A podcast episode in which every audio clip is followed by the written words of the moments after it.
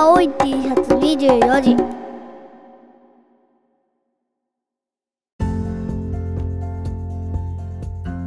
どうも毎度さん石川県の変な米農家青い T シャツ竹本です。風邪ひいちゃいまして、えー喉がひどいことになってます、えー青い T シャツ24時ではリスナーコミュニティという名の LINE グループみたいなものが存在してます。青い T シャツ24時の部室っていうリスナーコミュニティ運営してます。現在23人ぐらいのメンバーです。でその中のメンバーで突発的に Zoom 飲み会やって今年買ってよかったもの2021年ベストバイについて話し合いました、えー登場人物は農道富士山号ノーパクのサトゥ菜園生活風来のゲンさん拓郎くんちのなっちゃんそして僕の4人です。いうことで、ちょっとまあ、それも含めて、あの、今日の正午の、あの、メインテーマだったら、買ってよかったものぐらいにちょっとマして、こっポッからここから？取れ高ぐらいは、ちょっと、取あれ高ぐらいは、あの、気を使って、じゃあ2021年買ってよかったものを皆さん発表していきましょうか。マジか。えっとちなみに僕で言ったら早っ。意外と良かったのがねヤクルト1000。あ、ヤクルト。ダンボールの個室かと思った。えヤクルト1000がす今ごい良くて。あヤクルト、ヤクルト。なっちゃん、あの個室いました？え見ましたよ。今日そっからですか？じゃないじゃない。あ、違う。じゃヤクルトさんは何が良かったの？ヤクルト1000はあの CM でもともと存在ぐらいは知っとったんですけど近所の、まあ、ママ友的なやつやね。ママさんがヤクルトレディをしとってうんで売り込みに来てんてね、うん。ヤクルト1000いいよって言っとって。うんで最初は「うんはいはいはい」とかっていうふうに聞いとって。でなんか睡眠の質がめちゃくちゃ良くなるっていうことを聞いて「ああはいはいはい」とかっていう話を聞いとよ。で、えー最後の最後に えーかみさんが「まあ旦那のいびきなくなるんやったら買うけどね」っていうような話をしたら「いっぺん試してみ」って言われててね。ああ。まあ、あのその子あの 集落中のこの親戚とかそんなのにす勧めまくってやったら、あのおじいちゃんがいびきな止まったとかっていう話を何件も聞いてるしっていうようなこと聞いてとりあえず取ってみて言われてああ、嘘だな。で、えー実際えっと1週間のお試しかな？っていうのをやってみたらあのアップルウォッチも買っとることあってうんこう睡眠のログが取れるんですね。はいはいで僕はもともとこう睡眠の質良くないパターンの人で、えー10時間睡眠の日があって次は3時間睡眠次の日10時間睡眠とかなんか そういうなんか変なローテーションでやっとってんけどあの深い睡眠っていうのが全然ない人やってんでね。うん。でヤクルト1000試したら深い睡眠が3時間とかになっておこれはもしかしたらあのプラシーボ効果かみたいな。これは効くぞって言われたらすぐ効く気になるっていう。プラシーボ効果かなと思ったんやけども9月ぐらいから飲んで今でもまだ調子がいいんで今はもうなんか僕が営業マンみたいな感じでヤクルト1000いいぞって言ってみんなに勧めてるっていうな。一日一本の？1日1本ですね。どのタイミングで飲むの？それなんか人によるらしい。すごい怪しい。サトゥ、サトゥもちょっと、でもちょっと疑いすぎじゃない？あの、もうちょっと科学系ポッドキャスト風に喋ってもらわないと、ちょっと納得がいかないな。な何かこう、そういう作用を及ぼすっていうか、あるんですか？どういう営業だったんですか、その女の人は？なんか言っとったけど、分岐やしよくわからんな。だから大腸の大腸の働きを良くしてあげると、ー。と体に作用して睡眠の質が良くなるよっていう話ねんけど、はい。文系で B 型だとちょっと話がもうまとまんない。でで結局こう飲み出したらこう便の調子も良くなって便の調子いいからかなとかっていうことは言っとんやけどうん。それぐらいやっぱ睡眠の質が良くなったなっていうのは。けどいびきは解消されてないらしいんやけどうん。うんだしこれは意外とおすすめねってねうん。なんかあのお店で売ってなくてうん。コンビニにコンビニにもあるけど基本はヤクルトレディの配達だけっていうやつででえっ、といざ取り出したらこうせっかく配達してくれるしちょっと気兼ねやしって言ってあれもこれも注文しだすっていう魔のループに差し掛かってるのでその辺はあんまりおすすめしないっていうポイントねんけどヤクルト戦は結構良かったですね。ええうんまあ、調べたら分かりましたよ。もうすぐ載ってるじゃないですか。うんコルチゾールっていうホルモンを抑えるんですよ。うん。コルチゾールね。はい わからんけど。まあ、ストレスによって分泌されると言われてるコルチゾールを抑える。うんうん、ストレス軽減。うん。でも怪しいな。これはおすすめでございます。いや、やっぱそれって大事っすよね。そのうんうんうん。いや、睡眠はね、大事だよ。本当に不眠症に一時なった時はもう、うん。こんな苦しいものかと思わなかったね。うんなそれまでなかったからさ。うん。本当に。やっぱ、う自分の場合、風呂は、風呂が一番効いたけど、うん。うん。うん寝る前に風呂入る。まあ、疲れたっていうのかな。やっぱ酒は、調べてみれば調べると、酒は結構逆に覚醒効果があるから、うん。はいね、あの尿が近くなる。はいはいはい。なっちゃんは自分で、あの、あれやってる？あの、ご褒美出してる？うんうんうん。ご褒美大切よ。私自分へのご褒美。買い物今年はなんかベストバイは何かあった？仕事だったら、あの、小屋に、作業部屋に、クーラー、業務うんでうんめちゃくちゃ言う、も今今までその地域でなかったってのもすごいよね。う、やばいですよね。だから、ずっと、扇風機、あの、めちゃでっかい扇風機。業務用の扇風機。業務用。でも誰もお声が聞こえなくなるぐらいの は風のあれをあれが2台ぐらいあるんで家に。でも1台はもう犬が占領してるので 冬毛の犬なので。犬？秋田犬だからあげて私たちは1台で。って感じだったのが快適になります、それ冷暖房？冷房？いや冷房しかなくてだから今激寒いな。ああ、きついな。でも来たらいいんで寒いのは。うん。う ん寒いのは来たらいいんです。でもでも熊本あったかいからですね。うん。北陸より。だいぶいいです。個人的なやつは？個人的は、えっと、30の誕生日だったので旦那さんにあの自分がもともと働いてたとこの化粧品を一式お買ってもらお。うのをかけるにしてもらった。かけるです。いや本当はけなんか結婚した時は毎年その私が30になった時になんかそのブランドのバッグが欲しいから食べていけって言って ずっと食べてもらっててそれでもなんかやっぱ子供2人いてコロナだしどこも出かける需要もないしうん。やいらないなって思った時になんかはすごいなんかその調子悪くなって肌もすごい悪くなってうん。ってなったので買ってもらいますめっちゃ今調子いいです 調子は良い調子がいいな。調子は良いです大事大事。自う分んご褒美。大事ご褒美。いや本当今年自分のテーマもご褒美でやっぱりね、なんか使えないね。自分に使えないんだよお金って。うんうんうん。うん、なんか癖なんだろうね。やっぱ親からのあれだったかもしれないけど、うん。一時期、ちょっとこう、大変な時期があった時も、うんお金的な問題じゃなくて、注文がないってこと自体がちょっと心配だったってことが分かって。うんうん。で注文、ほら、注文イコールその自分を支えてくれてる、うん。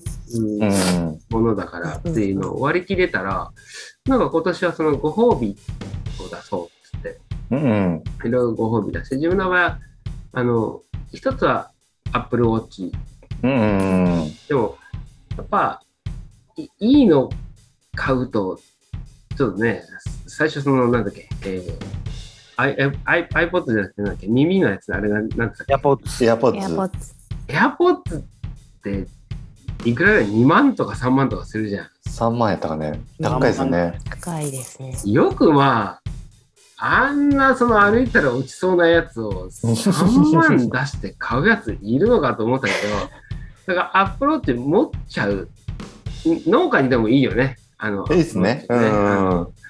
時間とかのあの初めてアップローチ持って初めて Siri の良さを知ったみたいな。あんまり Siri って使ってなかったんで、うん。今何時とか、あの、本当にだから農家にはすごくいいなとか思って、ポッドキャスト今聞いてるやつを再生したり止めたりするのもあるし、うん。で、え、そうなるとやっぱ、やっぱすげえなと思う、思うけど金額が違うじゃん、あまり。うん AirPods と普通のその、Bluetooth イヤホンと、うん。あの価値あるのかなって一つうん。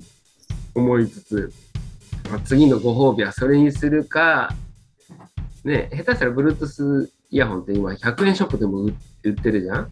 ええそうなんや。うん意外といろんなもの買ったけど、うん。意外とダイソーの300円のやつが、うちの iPhone と相性が良かったりするんだよ。ええでもまあ今、今、その AirPods 系のちょっと安いやつを買って、あ、これはこれでいいなと思ってるんだけど、うん。仕事的にはもう今年は新しいものは買ってないかな。うん。まあ、うちは3メートル幅のマルチとか、消耗品うん。で新しいものはか、あ、あとは苗をちょっとこう、あの、畑をようやく草だらけのところにその除草シート引いて、うん。イチジクが今年すごくいい、えー稼いでくれてたので、イチジクとか果樹をちょっとさらに植えてって、うんフルーツピクルスのための果樹をちょっとこう植えるためのものをしたっていうのかな。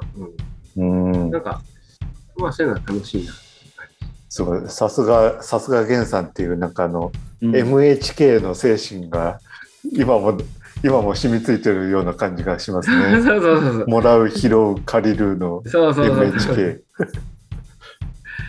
そうね、もらう、拾う、借りるは、元はせこさだったけど、実際でも、あれは結局、ね、あの、林川さんが言ってた、半分冗談、半分本気で言った、もらう、拾う、借りるっていうのは、あの、経済的にももちろん必要なことだけど、もう一つは精神的なことだと思うんだよね。やっぱりその、そこまでプライド、プライド捨てて、かどうかってことだね。うん。誇りは持つ必要はあるけど、やっぱり、なんかこう、農業やりたいっていう、来る人の中で上から目線の人もすごく多いわけ。うん。でもちろんその志はあっても、友達いっぱいいるから売れますとか、そ、そこのレベルじゃないし、っていう風な時に、もらう、拾う、借りるができるかどうかっていう、うん。すごく試されてることだとも思うんだよね。うん。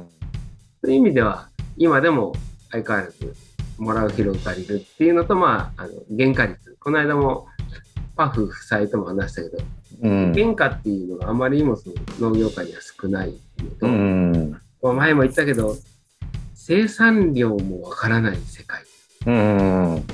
技術はあるけど、最終的には自然環境で、しかも買取価格がわからないっていう生産量も買取価格もわからない世界って、今時はあるのかと思うと、うん。なんかそういう意味も含めて、もらう、拾う、借りるの精神と、どっちかをこう、生産量か、えー販売価格かどっちかはちょっと固定していく方がいいのかなっていうのはちょっとね、うん改めて思ったかなっていう感じですね。佐藤はどあのですね、ううん。もらう、拾う、借りるでしたっけ？うん。うん。僕、正直、第一期じゃないですか、今自分が。うん。一年目。各買ってないんですよ。今、うんすんごい考えたんですよ。うんなんか買ったかな、なんか買ったかなって考えたんですけど、うん。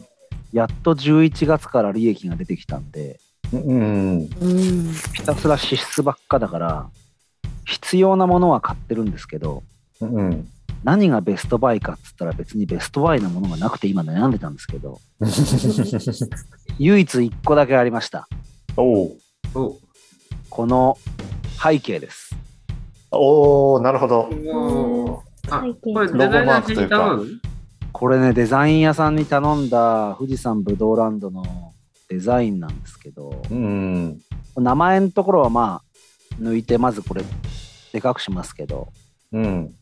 これなっちゃんあたりだと、分かってくれたら嬉しいなって感じですかわいい。あれ？腹ペコ青虫そうみたい。あーかわいい。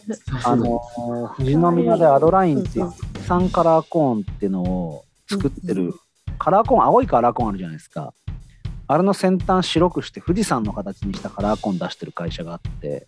うん。ツイッターとかで富士山カラーコーンって出すとすぐ出てくるんですけど。もうデザインやるならその会社でって思ってたところにその家族が一日楽しく過ごせる農園っていうコンセプトをうん。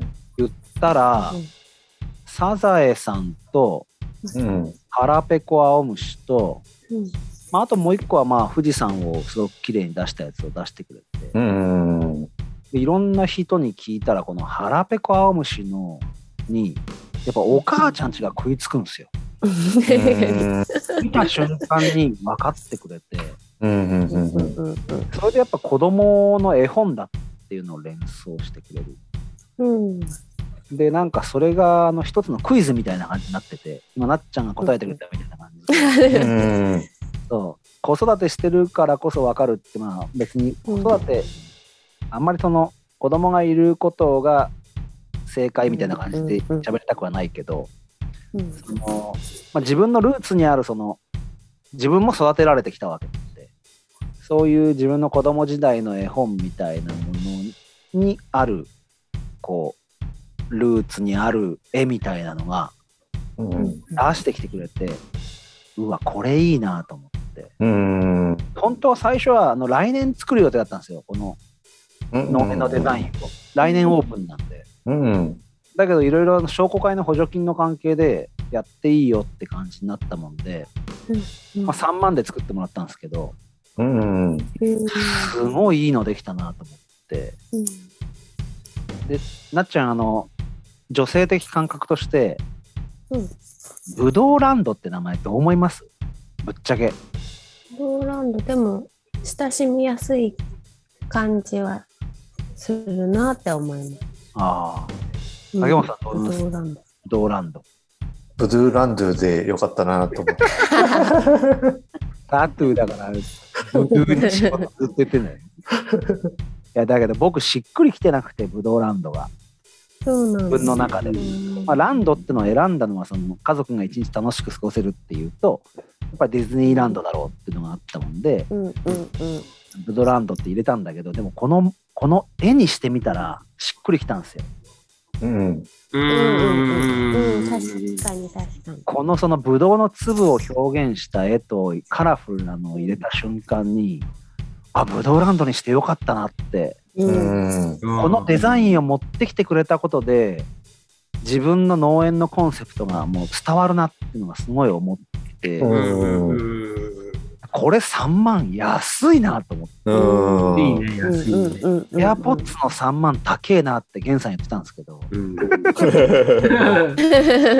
このデザイン3万だったらなんかもう一生で割ったら本当なんかもう本当安いもんだななんて思ってうん。このデザインに出会えたことが本当ありがたいななんて思ったもんで今年のベストバイはこの富士山ブドウランドのデザインかなってうん。なるほど。思ってますね。うん。それこそ買うつもりなかったもんでうん補。助金ありきでその小規模事業者経営力向上補助金っていうのがあって商工会の。それであのー今まで新し今までやってきた事業プラス新しいことみたいなのに出る補助金で。うん。なので農園のデザイン決めてちょっと販売促進みたいな部分やりたいっていうやつで通ったもんで。やってみようと思ったら想像以上に。うん。自分の言葉じゃなくてデザインで伝えるっていうことができたので、うん。ベストバイにあげたいと思います。うん。おお、さすが。なんかデザインはすごいね。なんか、うちなんかもこう、ロゴマーク作ったの7年前うん。で、なんか、それこそ自己肯定感というか、うん。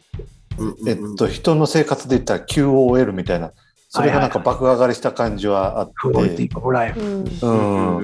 で、えっと、農場に看板立てたのも、それが5年前、6年前？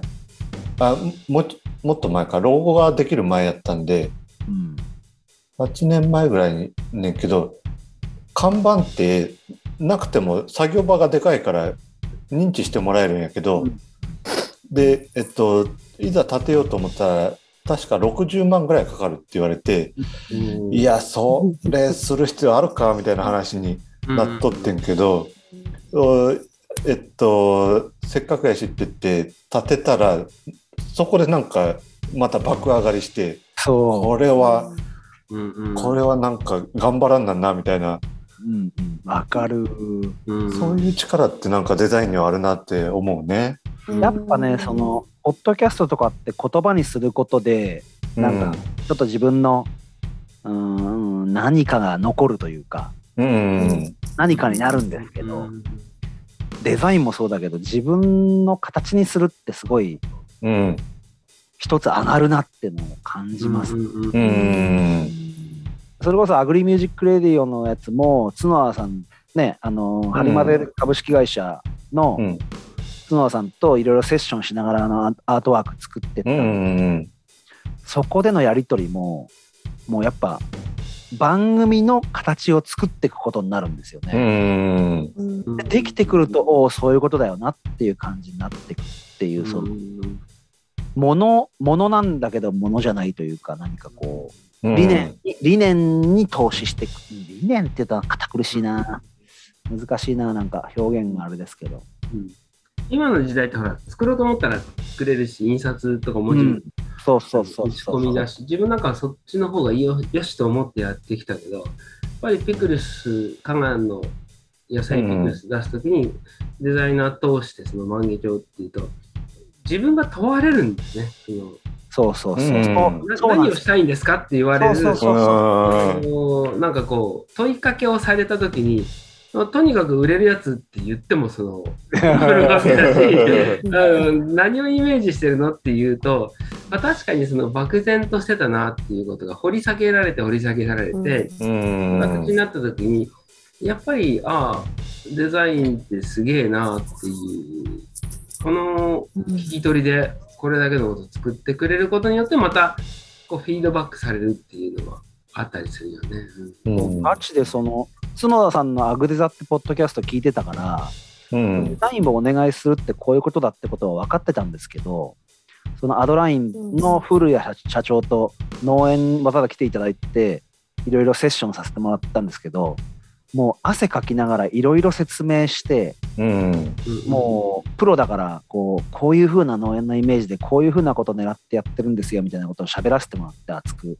うん。でそしたらその時古谷社長もそのえこれならいけますよ。絶対面白いと思いますでうん頑張りましょうみたいな感じで励ましてもらって、うん。に応援してもらっちゃうような感じで帰ってきて出たデザデザインがこれだったもんで、うん。いやもうこれでみたいな感じの、うん。そういうこうキャッチボールさせてもらうことでなんか自分のやりたいことが明確になってくるみたいなのも体験できての3万なんで、うん。デザインが出来上がっての3万だけじゃなくて、なるほど。うん。それがすげえあのコスパいいな。うん。感じ。そうやなんか新聞とかあの重宝とかそういうやつで取材とかを受けて農場紹介とか商品紹介とかはい。そういう取材とは全然違うヒアリングなんだよね、そうですね。デザインを起こすためのヒアリングって言ったら。なんかすごいオープンな質問されるんですよ。うんまあ、比較的オープンな質問っていうかこう僕らに、まあ、舵取りを任せる質問っていうかうん。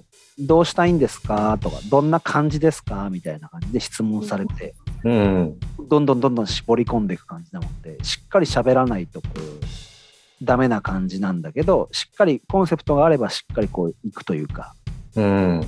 そういう感じなので逆にこう僕らも言葉をしっかり絞り出していくというかうん。みたいな感じで話していくもんですごい自分の中でブラッシュアップできるしうん。自分の中でフォーカスしっかり絞ってって自分って本当こういうことやりたいんだなみたいなことが引き出してくれるというかうん。デザイナーさんって、うん、そんな感じがありましたねうん。ものじゃなくてすいませんなんかいやいやいやなかなかいい、すごい。なかいいなかなかいいネタなんですよね。うんうん。買う、まあ、よく思うのはその、ね、農産物農家は高く売りたいとか農産物安いって言うけどじゃあ自分たちが選んでるものはいいもの買ってますか？っていうあー 確かに。確かにそれ。だから自分たちはスーパー行って安いもの買ってるのにあの 農産物安いから100円でも高く買ってくれってなんか違うような気がするうってん。いうのがある時あうんって。うん、この人たちがうちの野菜を、まあ、他でスーパーで買えるのになんで買ってるんだろうっていう気持ちになるときって自分が買っじゃあじゃあでも買うときって美味しさですか？安全性ですか？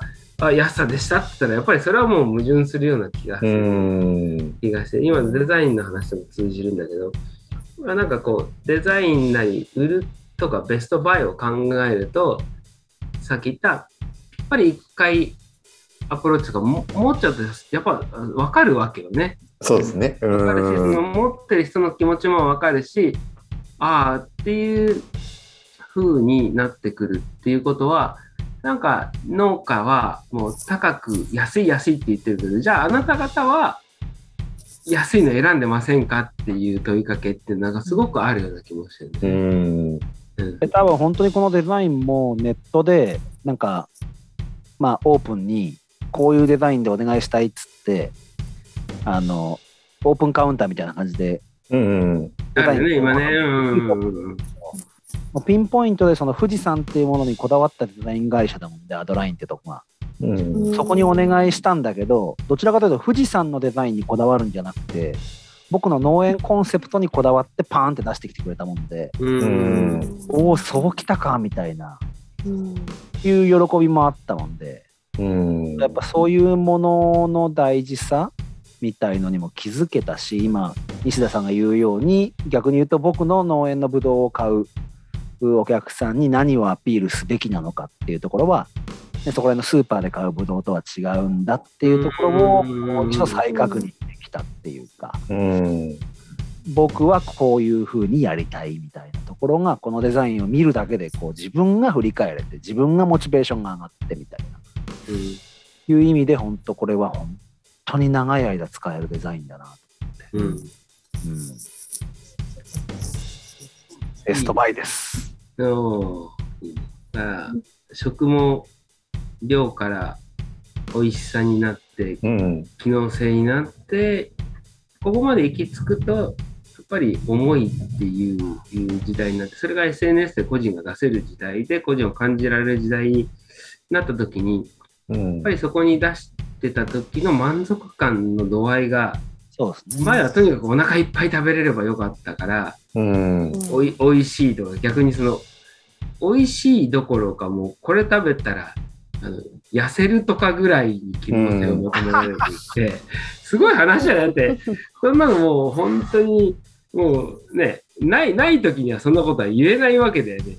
うん。うん、どんどん贅沢になってるんだけどなんか一周回って一番かかりつけの農家って言ってるんだけど、あじゃあなっちゃん拓郎君で作ったきゅうりがその栽培方法とか美味しいとかってもちろんそのああるにしてもそれプラス食べた満足感っていうのが、一周回って結果的になんかそれが何かあった時にお互い結びつけられるっていう面白い時代に来たのかなっていう気もしててうんなんでかっていうと例えば Apple Watch って自分を買うまではちょっと高いな時計うにん。うん今までそのどっちかっていうと高い。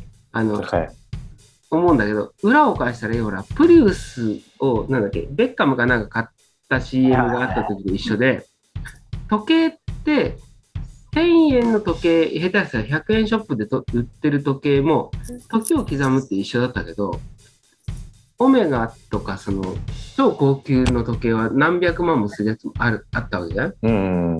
でも今って最低値は例えば Apple Watch って3万スタートとかさ2万スタートって高いけど機能的に言ったら Apple Watch の中の最上級のものも10万しないわけじゃん。うん。っていう時代ってちょっと話遠いけどわかる？その2万から10万ぐらいの間でそれは最高級の時計を持ってる機能性はこっちの方が全然上なわけですよ。うん。で時計っていう概念じゃないですから。そうそう、が概念を超えたもの、例えばプリウス、さっき言った、プリウスっていうものを持つというのは、超高級車を持つじゃなくて、環境という視点で来たときに、そこに行ったときに、そこの持ってる人は、うんあの、あれほどの稼いでる人が持つ車と、ある程度稼いだ人が持つ車が一緒な時代になってきたときっていうのは、うん。ぎゅっとこう、今のこのアップルウォッチとかもさっき言ったように、こう、エアポッドとか高いって言ってるけど、買えない値段ではないものが、うん。ぎゅっと縮まってきたような、機能性で言うとぎゅっと縮まってきたような気がしてて、これってなんかこう、農産物とか自分たちが今から行くべべき道の、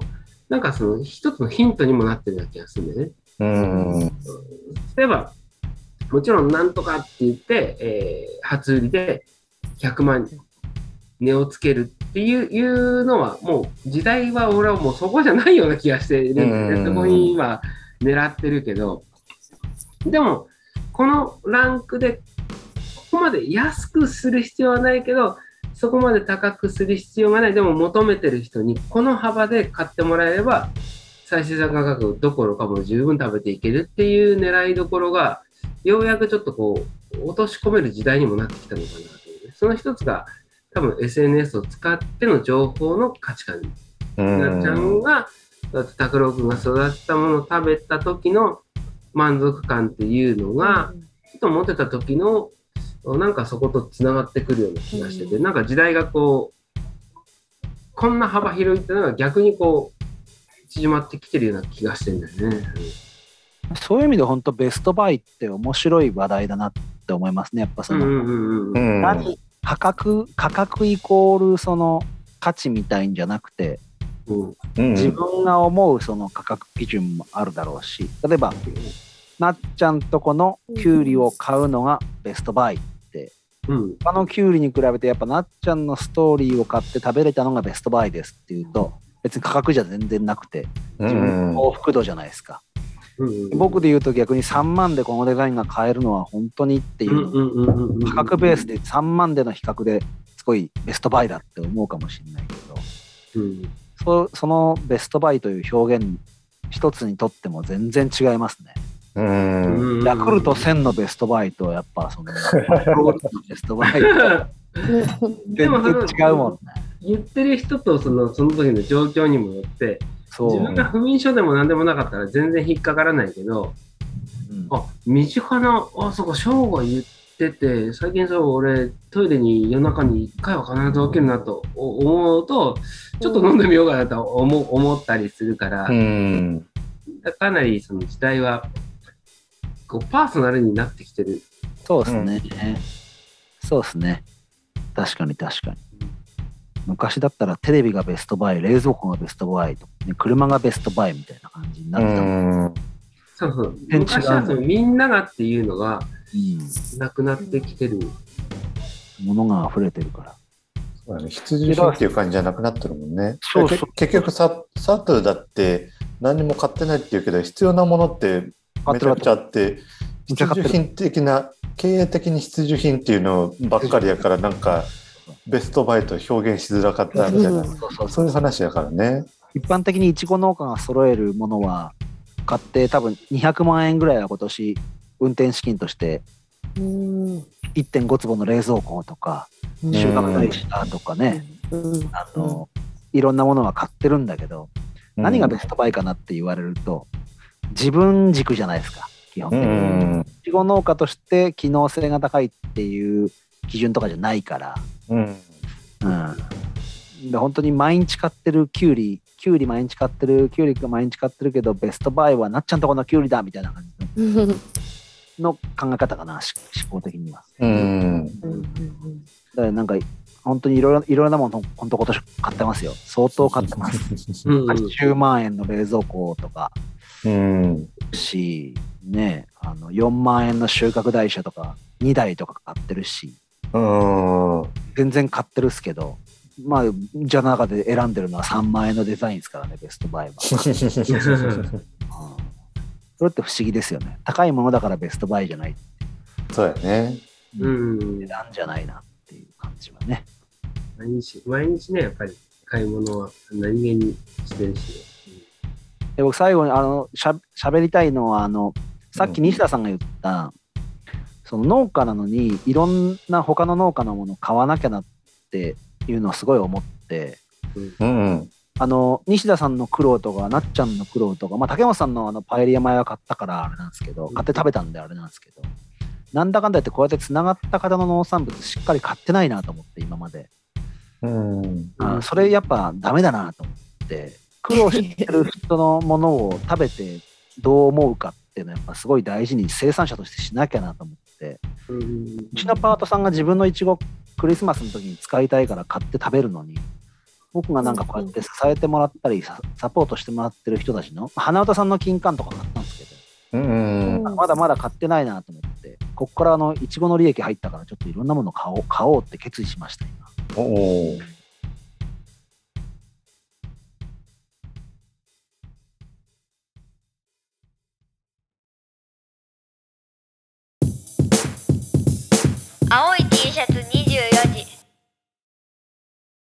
本編いかがだったでしょうか、えー皆さんもぜひ2021年ベストバイこれおすすめっていうことを SNS で発信していただければと思います。